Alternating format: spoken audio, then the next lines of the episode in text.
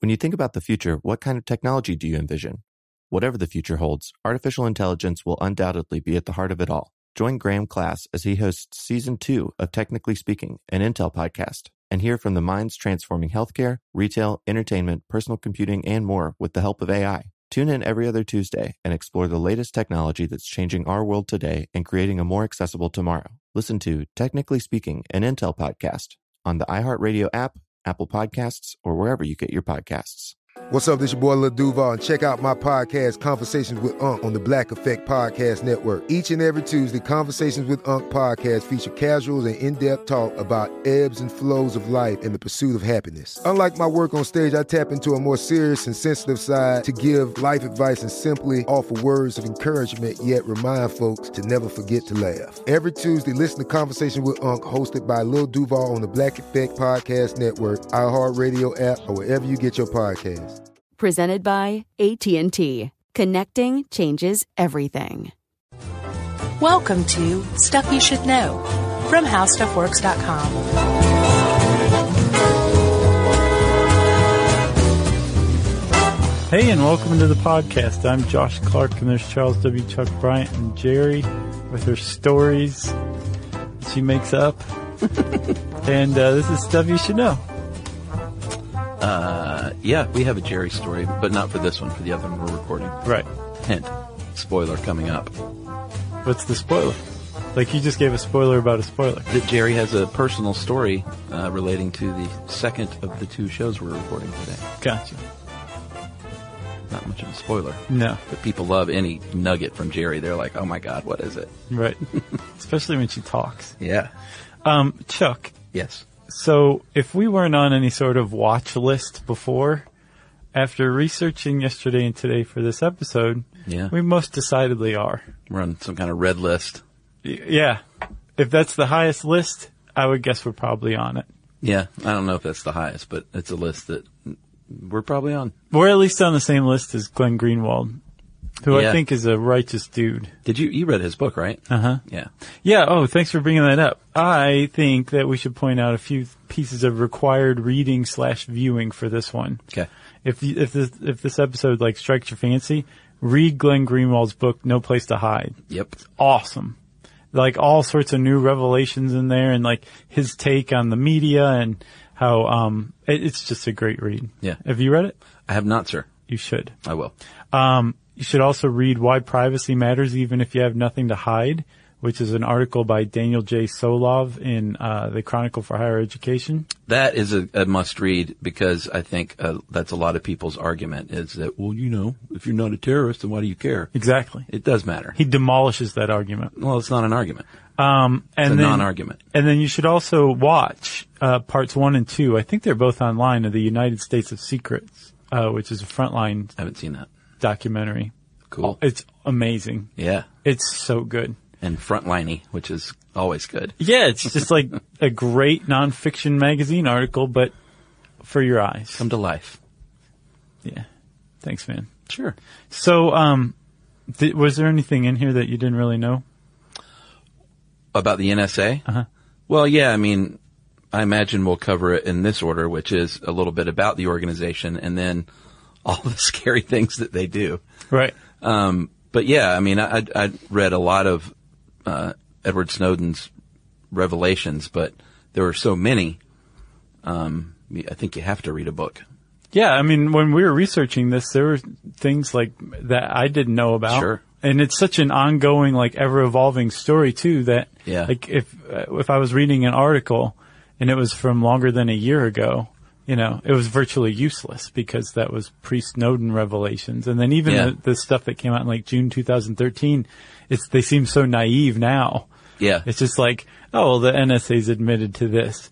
Oh, and it turns out that they were totally lying, but so now they've admitted to this. Right. And then, you know, it, it just kept expanding and every time, like they were just, just admitting just the barest minimum and then there was another revelation and it just showed that whatever they admitted to could be magnified times a thousand or whatever. yeah. I listened to an NPR thing on uh, just the the policing of the police, essentially, or the policing of the NSA, and how it's virtually impossible because their whole deal is to, and I guess this is the beginning of what they do. It's not only do they try and crack codes and intercept messages, but they're also charged with safeguarding their own Right. and a lot of the government agencies' own uh, important information. Right. So to police an organization like that is just it's an exercise in futility because their job is to avoid that. Yeah, they encrypt and decrypt. Yeah. Right. So it's tough. And there's no checks and balances, it seems like, and it's scary. Yeah, they're supposed to be, but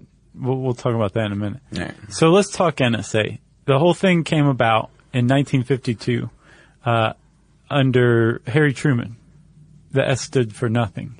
Yeah, and I, I want to go ahead and point out now, I'm not going to get too opinionated, but I don't feel that there should not be something like the NSA because they serve a valuable, you know, service.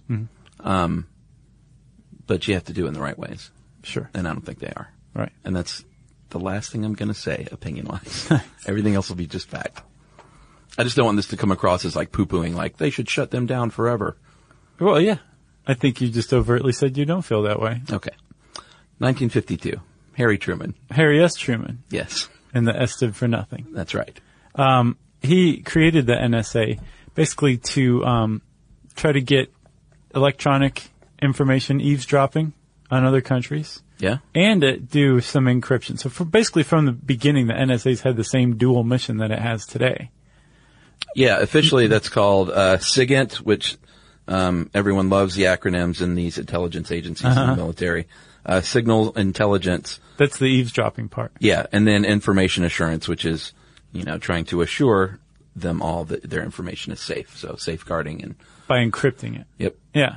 So they've been doing that since the beginning. Yes. The thing is, is since, even though they've been around since 1952, they haven't been publicly acknowledged as existing until the mid 70s, thanks to the church committee hearings, which sussed out all sorts of intelligence community abuses, like the CIA experimenting on unsuspecting Americans with LSD Right. and what the NSA was up to. And until that point, th- it was just outright denied that the NSA even existed. yeah, and uh, a lot of people might think the CIA is the same thing, but NSA is generally just intelligence, and CIA is uh, acting on that intelligence. Exactly. out in the field. NSA, they're holed up in some room somewhere.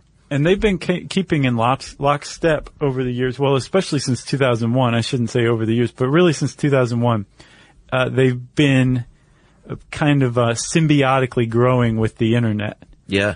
Um, and as a result, they become incredibly more prominent as far as the 17 agencies tasked with gathering and collecting and analyzing intelligence for the executive branch Yeah. go. Um, maybe even more so than the CIA these days because what their job, what they do fits so nicely into the expansion of the internet.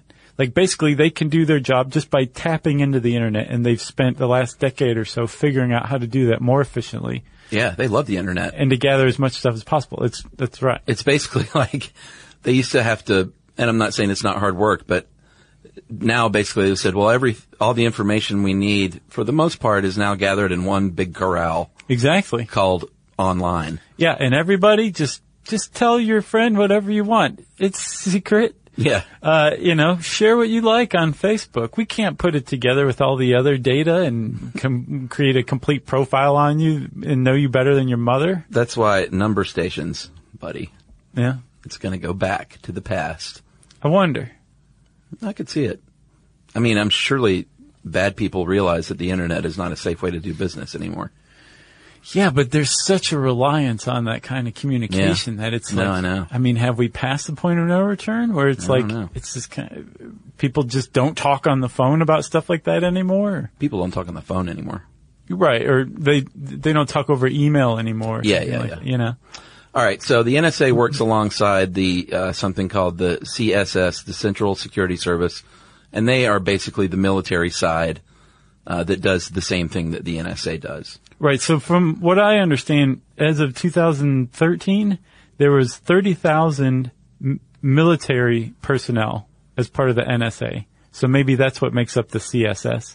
And then 60,000 to 70,000 contractors Yeah, working for the NSA. So basically there's like 90 to 100,000 people who work for the NSA. yeah, and that contractors number may be going down because um, one of the fears that the government now has because Edward Snowden was a contractor is that we've got way too many civilian contractors working uh, for us. Maybe so. The thing is, is Snowden was portrayed as a low level, a Booz Allen contractor. Yeah. And did you watch that interview with him on NBC? I think a couple months ago. it was the don't know only if Mm, I saw that one. American interview he's given to this point. I didn't see that one. He basically said, actually, he didn't even basically, basically said. He said, "I'm a spy. I'm Yeah. a highly trained spy." Right. This whole thing where they're saying like I was a low level contractor. He's like, that's not true. He said, I've been working undercover in a foreign country for the CIA. I've worked undercover for, in a foreign country for the NSA.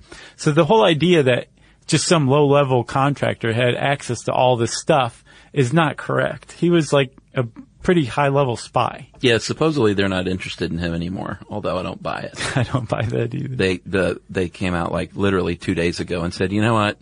As time goes on here, th- his information is less and less relevant." That's now that's true. And they said, "So we honestly he's cuz he's trying to cut a deal to get back to the US." And now or at least it may change, but now they're saying, "Eh, I don't really care. Right. Stay over there in Russia." Like you're, you're you're the stuff you have is old news by now. Right. And I mean, he threw such a wrench in the works that it, th- they may have to just go back and start from scratch. I'm, I'm sure they'd still like to get their hands on him though. Sure. And even if they're not having to start from scratch, th- it seems to be that the capabilities of the NSA are evolving so quick that, yeah, the snapshot that he provided from what, April 2013 Yeah. is, you know, now it's more than a year old. Who knows how much it's changed? So you're right. Like, this is getting less and less relevant as it goes on. Yeah, what's scary is that you just referred to close to 2 million documents as a snapshot. Yeah. And that's true. That is just a small portion Yeah. of uh, what's going on. if you're watching the NSA though, um, and a lot of people are now more than ever, uh, they appear to be continuing to expand and expand and expand. Like they've got this data center in um, Salt Lake City that Yeah. they just opened, and it chuckers is capable of storing data in the range of zettabytes, z e t t a bytes. How many terabytes is that? I don't know how many terabytes it is, but it's one sextillion bytes. How so many that's Big Macs is that? 20, that's 22 zeros. Wow. Consider this. On the low end estimate, so they can s- store at least one s- sextillion bytes of data yeah. in this place in Salt Lake City. There are, on the low end, 10 sextillion stars in the entire visible universe. Wow. That's a lot of data that they Yeah. just built a house for out in Salt Lake City. So they don't a- appear to be slowing the roll at all. No, and they in fact hired um, in 2011, 2012 about 3,500 new employees. Um, and this article very just sweetly points out if you want to go work for the NSA, you, you don't even have to be a computer major. You can major in music and history and still engage in uh, cryptanalysis. Right. So that's good to know. Right, because I mean, if you think about it, they sometimes they use more than just key codes. Like if somebody wanted to Sure. decrypt your number station key, they would have to be familiar with uh, what was it, To Kill a Mockingbird? Uh, was that the book we used? Yeah. Th- yeah, Sure. So you would want to hire like a lit major or something like that to fi- to crack a, a to crypt analyze something like that. So it makes sense. Yeah, plus they train them that you're not expected to come into the NSA as a, uh, a securities encryption expert. They will send you to school and class Right. to teach you how to do this stuff. That's right. And they sure, have you in- have to meet certain requirements. they also have internships for students. but- that's right. Isn't that crazy? Can you imagine just interning at the NSA for the summer? Yeah. and not being killed afterward. Some of the victories over the years with the NSA, uh, like the Cuban Missile Crisis, we should note, uh, because of uh, SIGINT, again, signals intelligence, um, we realized that the Russians were not just installing, uh, well, we discovered they were installing nuclear warheads. right. and they just weren't vacationing in Cuba. And we also found out from SIGINT, from the NSA, is that the Russians had taken over the controls of the Cuban missile system. Yeah, So Russia installed nuclear warheads and had the key. had, yeah, i- in Cuba pointed right here at the U.S. Yeah, But during the Cuban Missile Crisis, the NSA also diffused the whole thing by eavesdropping and finding some sort of um, transmission among, I think, the Russian Navy Yeah. that showed that Russia was not going to challenge this quarantine the U.S. had put around Cuba, which was kind of like the new line in the sand that Kennedy had drawn. Yeah, perhaps avoided nuclear war Right. thanks to that intelligence. So they have delivered the goods They, before. they sure have. Uh, they were under fire uh, after 9/11 for not delivering the goods. yeah. Um, and I remember um, famously said, you know, we had some communications that there was something big going down. They had like 30 of them and Yeah. two specifically mentioned September 11th. Right, but we didn't know what it was or where it was, and um, it's kind of hard to throw a dragnet over the, the country. And they didn't even know it was going to be in the country, supposedly. Yeah. Uh, there's a guy in the um, United States of Secrets who was one of the NSA analysts who, like, missed 9/11. Yeah. Like one of the guys, and he is a wreck. Oh, I'm sure. He's just weeping, like sobbing the whole interview. It's really tough to watch. Yeah, I Like this imagine. guy's just going to go to his grave like every day. Yeah. Just hating himself for it. It's really sad.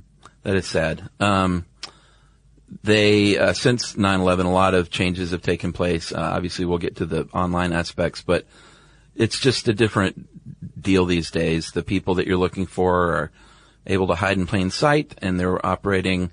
Um, best case scenario, they're operating in a cell of, you know, a dozen people that you might be able to track. Worst case scenario, you've got a single person just acting on their own, which is nearly impossible Yeah. to uh, to kind of root that person out.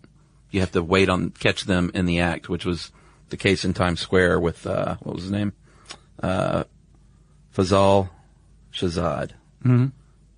I think that sounds The right. Times Square bomber yeah, or would be bomber. yeah, he was a lone wolf. The thing is, a lot of people criticize the NSA for even having these cases associated with their names because these cases were made from regular old, um, warranted police work. Yeah, real police. Yeah. So, um, th there's a lot of criticism that the NSA really hasn't delivered the goods for many, many years. Yeah, And that, um, one of the problems is, is that it's drowning in data. Like it missed the Boston bombers. right.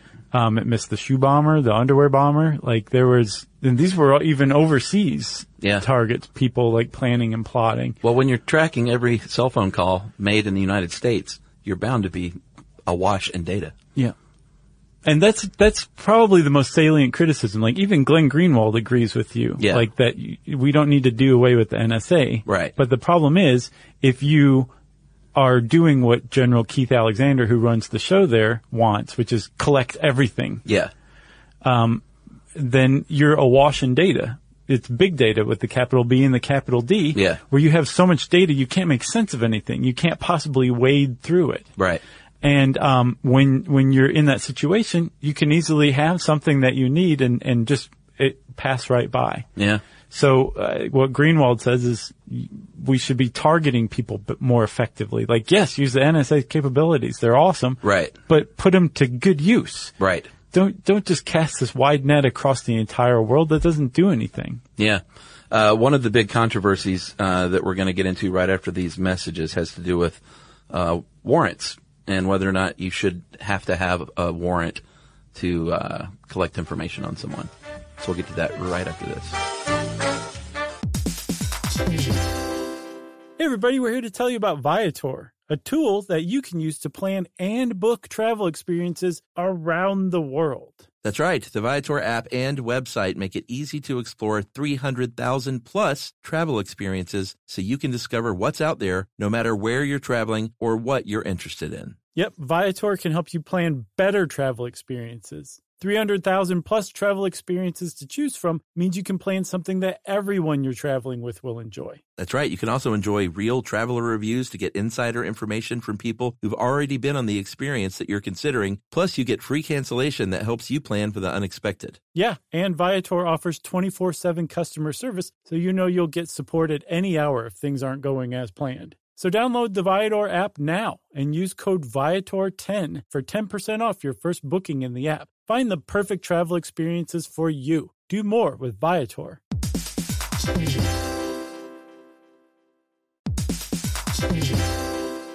All right, game off. Let's pause here to talk more about Monopoly Go. Because in Monopoly Go, you can team up with your friends for timed tournaments where you work together to build up each other's boards. It's very nice. That's right. And the more you win together, the more awesome prizes you unlock. And there's so much to get. I'm talking about unique stickers that you can trade with friends to complete albums for big prizes, cool new playing pieces to travel the boards with, or hilarious emojis for taunting friends when you smash their buildings or heist their vaults. Plus, Monopoly Go feels new and exciting every day with constantly changing tournaments and challenges, like digging for treasure or a robot pachinko machine. And there's always new timed events that help you win big, like massive multipliers for everything you win or rent frenzies. That's right. There's always something fun to discover in Monopoly Go. So get off the bench and go download it now for free on Google Play or the App Store. Game on.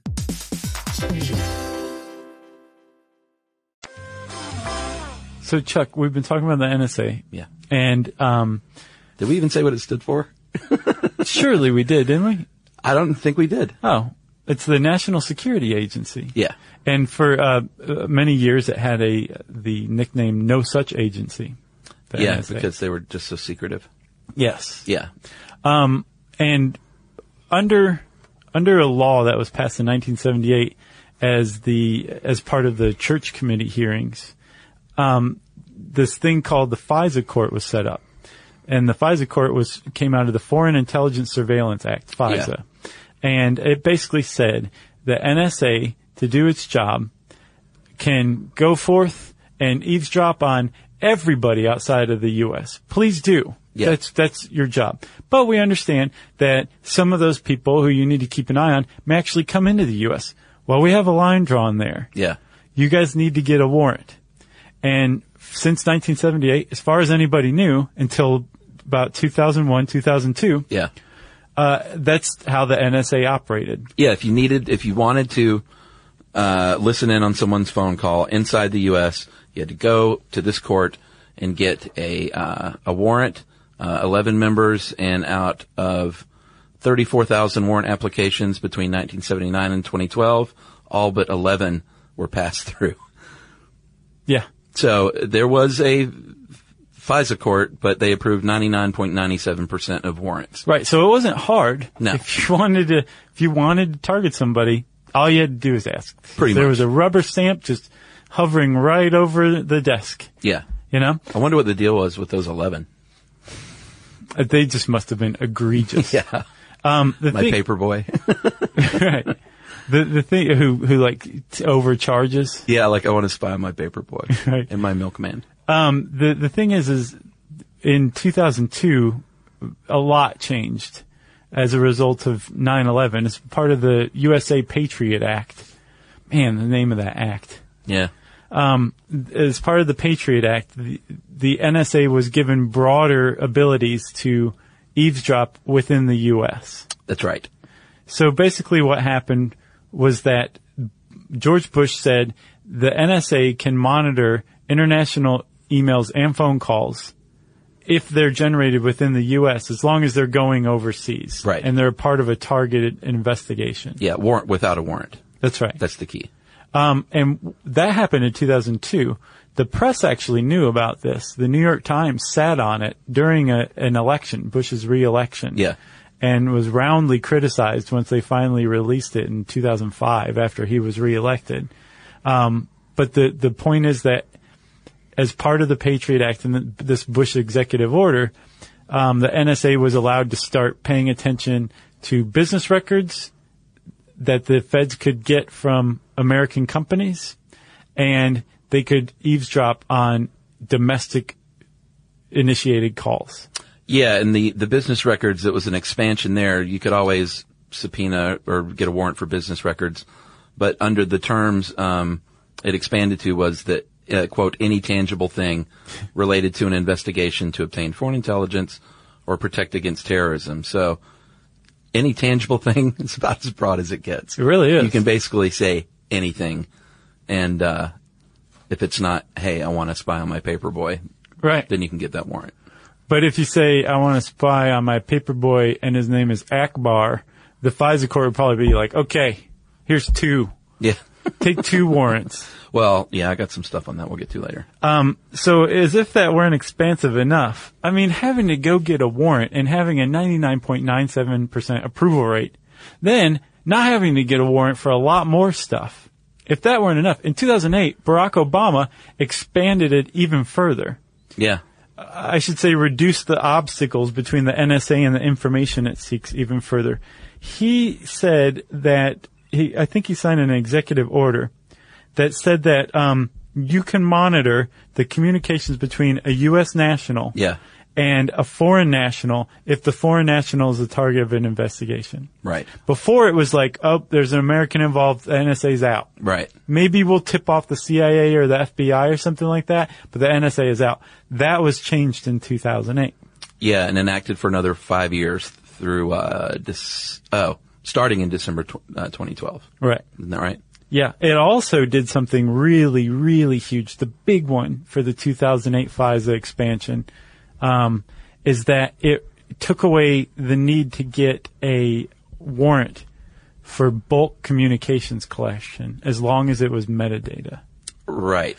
which meant now that the NSA could go grab as much data as it wanted, phone Yeah. call records, email records, all that stuff, With the help of the phone companies. Mm-hmm. Yeah. as long as it didn't contain the text of the email, Right. or it wasn't a voice recording of the phone call, Right. They didn't need to get a warrant for everybody's stuff. Now they still were supposed to when they found out that an, um, they had an American's information, they were supposed to destroy it, unless it was related to a cyber crime, any crime at all, conceivably was related to some sort of security issue, or there's some other reason.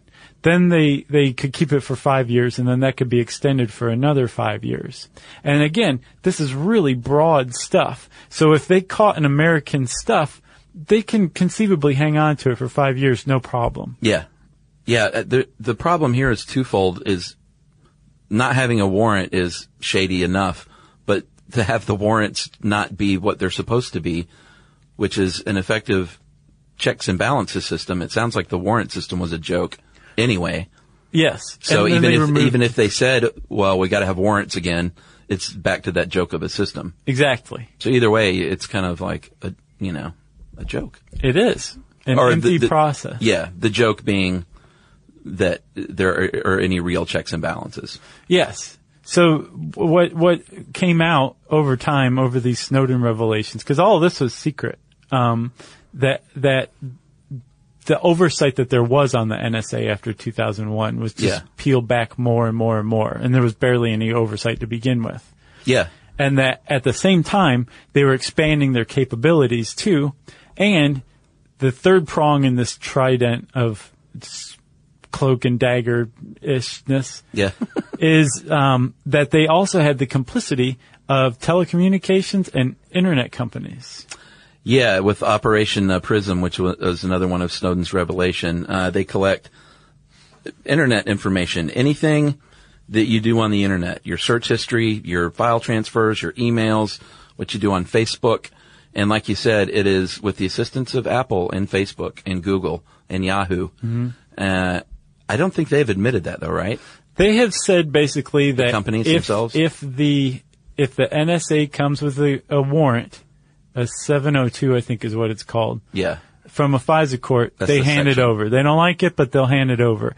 But yes, I don't think they ever have publicly admitted, and they've denied that they have allowed the NSA free access into their servers. Right. But what the Snowden files have come out and said is there's here's this process where the NSA somebody some contractor somewhere types into a computer that he wants this guy's everything through Prism and then that request is routed through the FBI the FBI sends it out to these companies who send back everything they've got on that person and then the FBI turns around and hands it back to the NSA and this takes between an hour and a day depending on who you ask and then you have everything on that person you have photos you have their Snapchat stuff you have their um, Dropbox stuff, Facebook, Twitter, everything. You have all of their stuff, their emails, their phone calls, everything through Prism.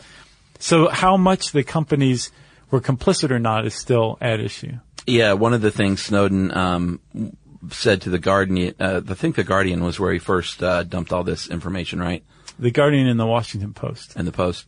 Um, he said that I, sitting at my desk, could wiretap anyone, uh, from you or your accountant to a federal judge or even the president, if I had their personal email. Uh, Mike Rogers, uh, Republican chairman of the House Intelligence Committee, said that that's a lie and it is impossible uh, for him to do that. Um, but I guess we should talk about the program X Key Score, which um, basically makes it look like that's exactly what could happen. Right. Like y- through X Key Score, um, it's supposedly the NSA's widest reaching system for collecting electronic data.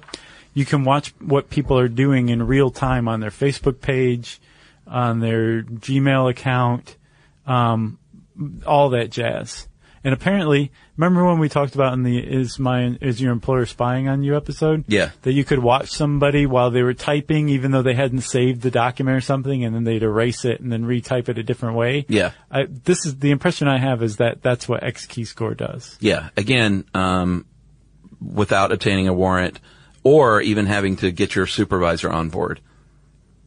Yeah. you can just, you know, if you have the access to this program, you can Oh just yeah, if punch you're in the a name. the NSA contractor. Yeah. Right. Um, and there's supposed to be some sort of like approval process, but apparently that's not really real either. Um, and then Chuck, there's one other that's kind of related to this. Um, Dropout Jeep is a program where some somehow in iPhones there is a um, software implant that's I don't I, I the impression I have is that it's in all iPhones Uh-huh.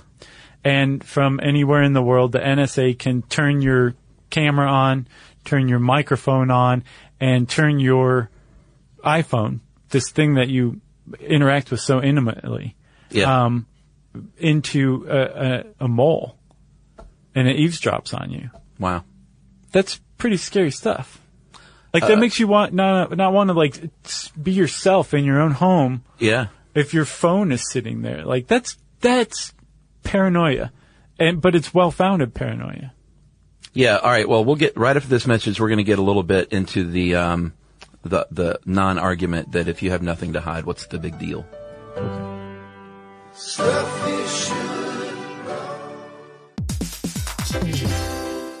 All right, game off. Let's pause here to talk more about Monopoly Go. Because in Monopoly Go, you can team up with your friends for timed tournaments where you work together to build up each other's boards. It's very nice. That's right. And the more you win together, the more awesome prizes you unlock. And there's so much to get. I'm talking about unique stickers that you can trade with friends to complete albums for big prizes, cool new playing pieces to travel the boards with, or hilarious emojis for taunting friends when you smash their buildings or heist their vaults. Plus, Monopoly Go feels new and exciting every day with constantly changing tournaments and challenges, like digging for treasure or a robot pachinko machine. And there's always new timed events that help you win big, like massive multipliers for everything you win or rent frenzies. That's right. There's always something fun to discover in Monopoly Go. So get off the bench and go download it now for free on Google Play or the App Store. Game on.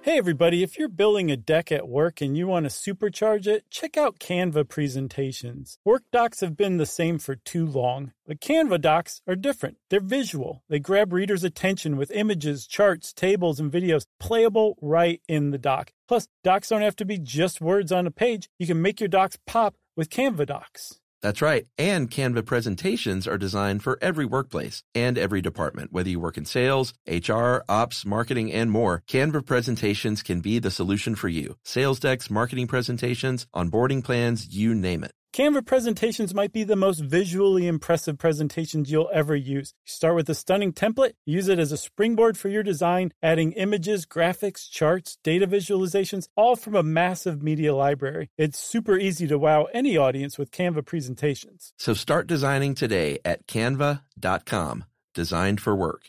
That's C A N V A dot com.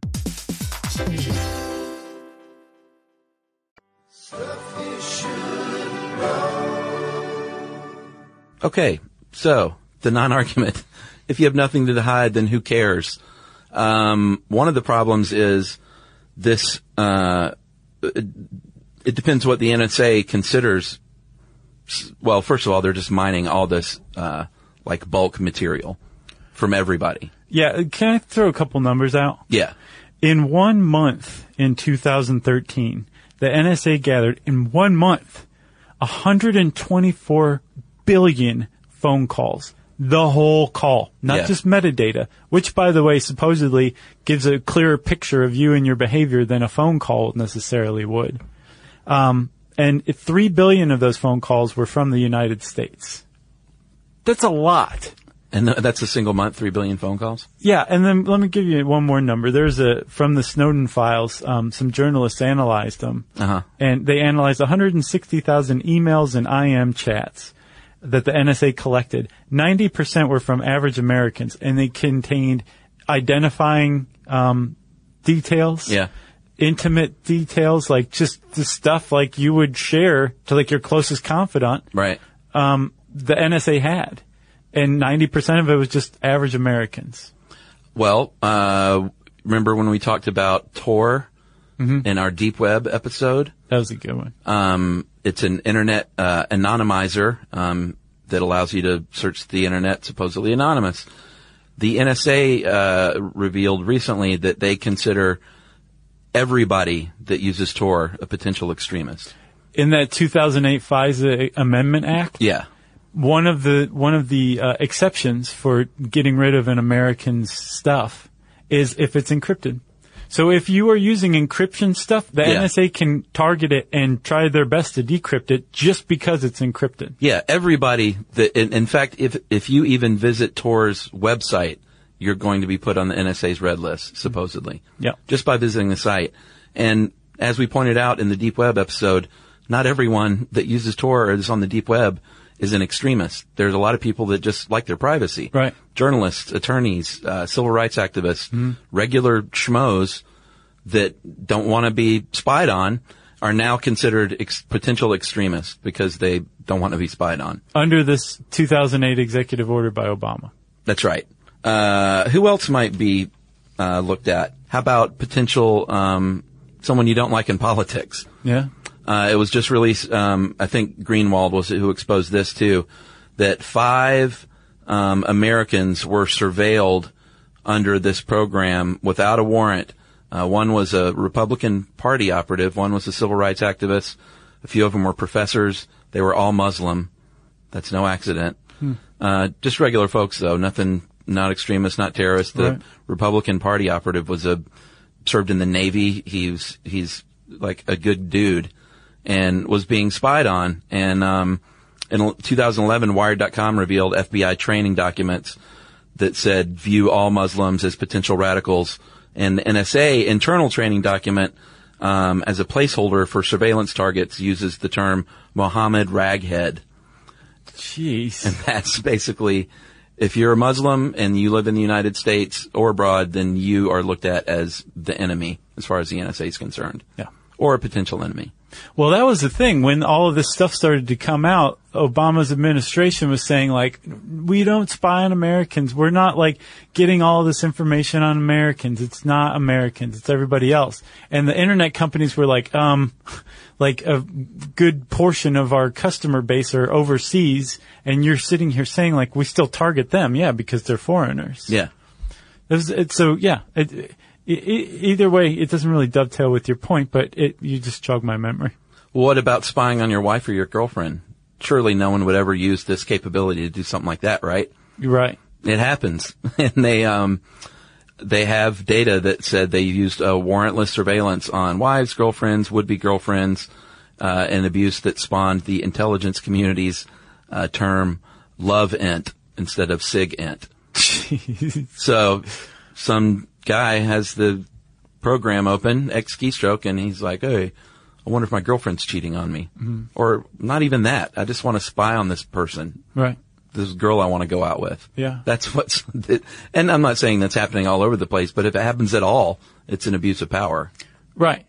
Um, the that guy Daniel Solov in his um, "Why Privacy Matters" article, he makes the point that even if you do have nothing to hide or whatever, Yeah. if everybody has a dossier, if everybody has some sort of file, And if you ever do decide to say speak out against tyranny or or um, the the EPA or whatever, they can say, "Hey, we've got this troublemaker over here. What file do you have on him?" Right. And all of this stuff, whether it's i- in context or not, can all be pieced together to look however they, they want it to look. And all of a sudden, you suddenly lose your conviction Yeah. like that's the, the NSA is at, at the least i- in danger of having t- so much information that it can't possibly keep track of everything.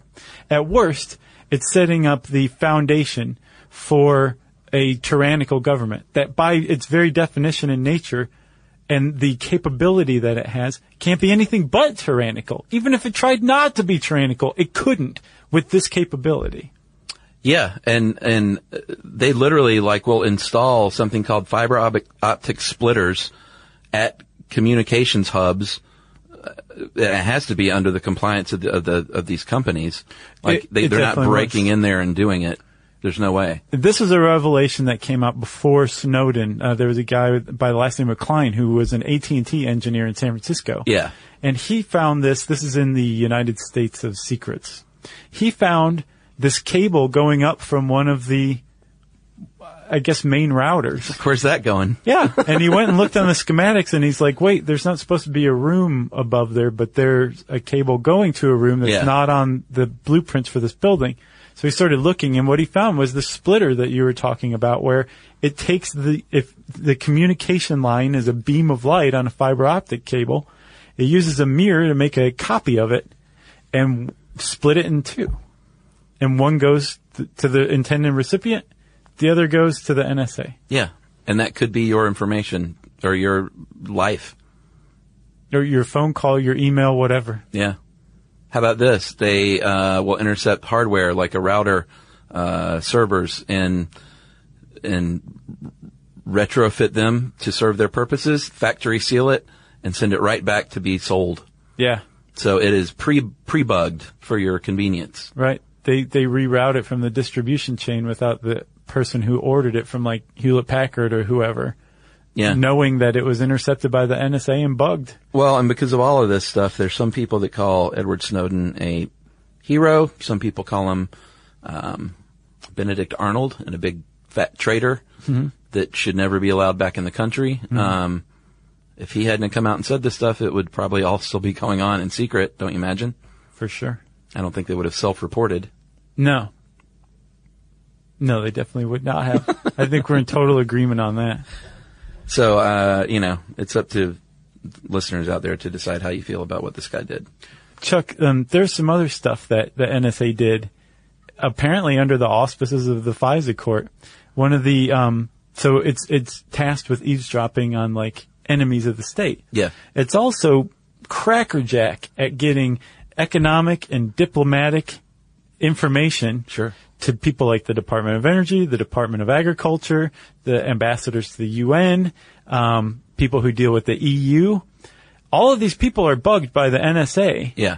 And we've just recently found out, and they've just recently found out and are not very happy about it, in order to give the U.S. information superiority in negotiations. Yeah, that's what I was talking about earlier. Like basically using it for political gain has nothing to do with spying on terrorists. Exactly. It's information superiority. That's the Yeah. stated aim of the NSA. Collect it all. There's another one too that really like before the internet companies were feeling um, frustrated that they weren't allowed to talk about these 702 warrant requests. Yeah, that's section 702. That's Yeah. where that comes from. and and because in addition to having to give the government this information, Yeah. you also can't talk about it at all. There's a gag order associated with it. So the internet companies couldn't say anything in their defense about this. Right.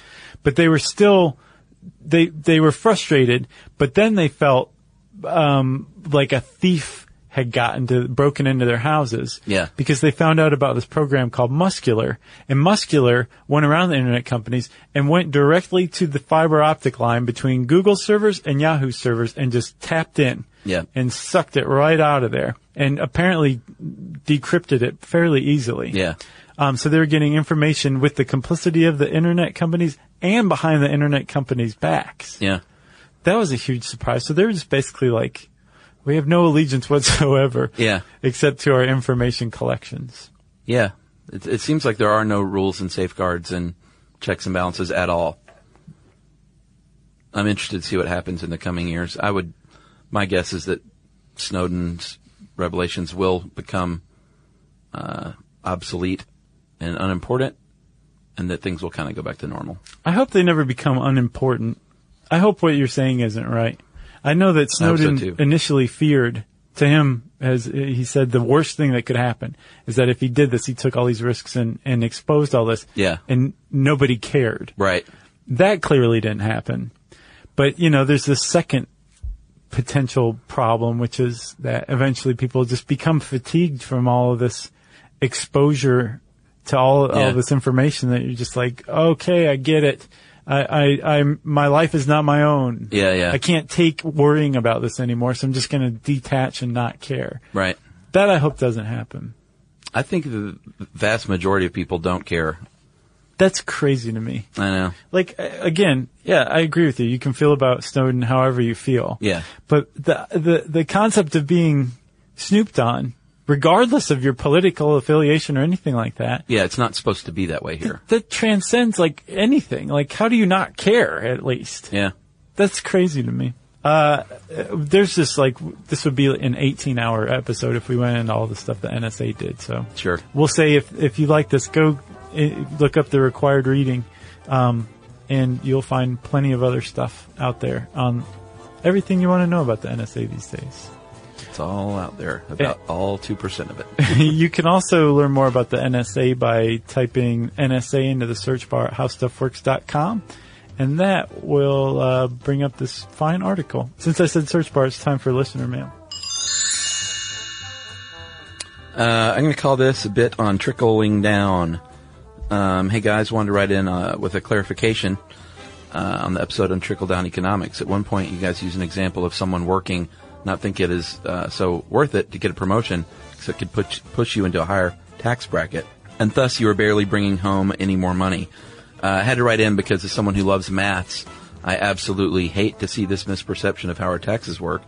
Uh, I've heard people I work with claim the same thing, thinking that getting a $500 bonus could push them over a line, and all of a sudden it would bring uh, they would bring home less money than before.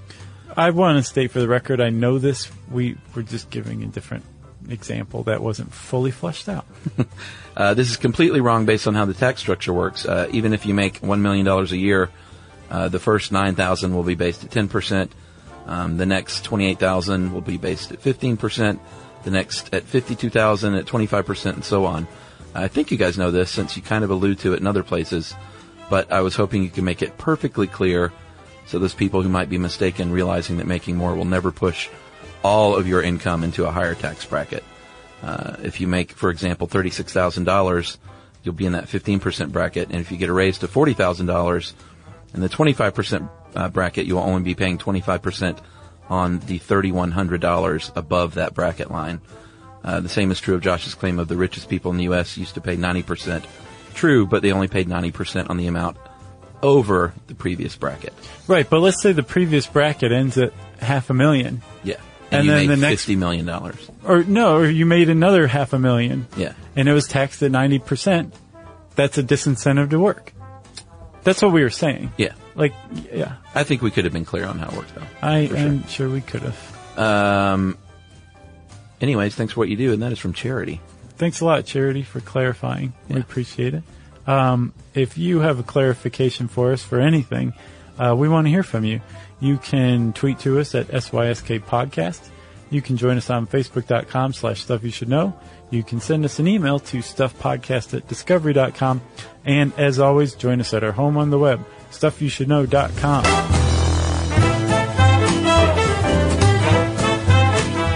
For more on this and thousands of other topics, visit howstuffworks.com.